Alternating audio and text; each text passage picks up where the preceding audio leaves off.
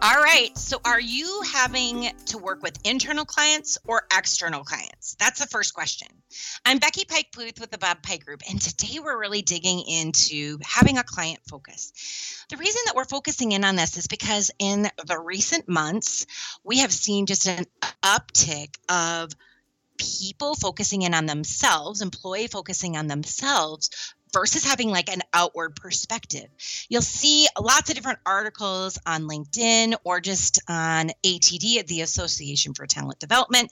And so I wanted to kind of focus in on this so that we can de- demystify it and recognize it, but then also move beyond. So here's what's happening people aren't thinking of their customer first, whether it's internal or external. And maybe they're just, maybe you or me, we're just kind of telling them what they need versus allowing them to share what they think they need. Um, maybe you're not willing to handle criticism or complaints or special requests. One thing as a consultant, that's my job, right? My job is to make sure my clients are happy. And as a contractor, basically that's what I am when my clients hire me. I need to listen. And if they're unhappy with the work I've done, I need to pause, step back, and really ask myself, what can I do to make it right? One of the big things that we see happening is that the employee slash client customer might say, Hey, you're defensive about what I'm sharing with you. You're saying that you don't like what I've just shared with you, but it's my reality is I don't think that was done very well we have to pause, keep our mouth shut, and just really listen. One of my friends used to always tell me, Do you want to be right or do you want to be happy? And I think about that every time a client gives me feedback that might be constructive in nature is I want to be happy. I don't have to be right. And my kids all the time, they'll say to me, Mom, you always have to be right. You're never wrong. I'm like, Well, that's because I am always right. So, no, but the idea is that we just need to not be on the defensive, listen, take it in. It's going to make us a lot happier, right? Um, I want to give us a couple of practical things we can do. Number one, keep in touch with your client, even in between your jobs because that's going to get you repeat work and that's also going to show that you care. So if you haven't kept in touch with someone, shoot off a couple of emails saying, "Hey, just wanted to connect with you. Oh, I did this survey, just wanted to share it with you." That's one of the the best things you can do is if you know your clients in a certain area and you see an article, shooting that off to them saying, "I was thinking of you" is a great way to touch base.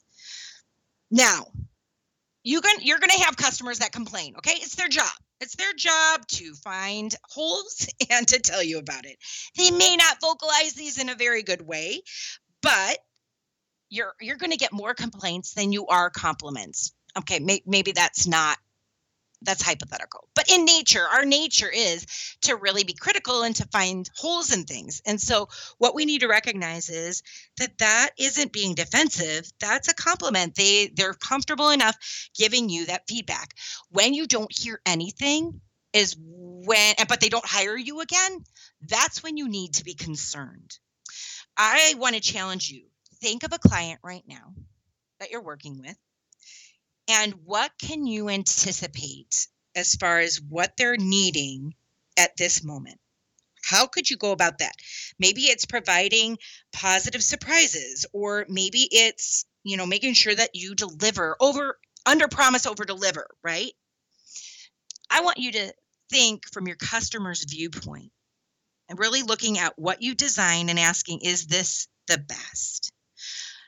What about an environment that is allowing you to not ever be satisfied, to look at what you've done and to say, I can do that better next time. So it's challenging yourself so they don't have to challenge you in the in the first place.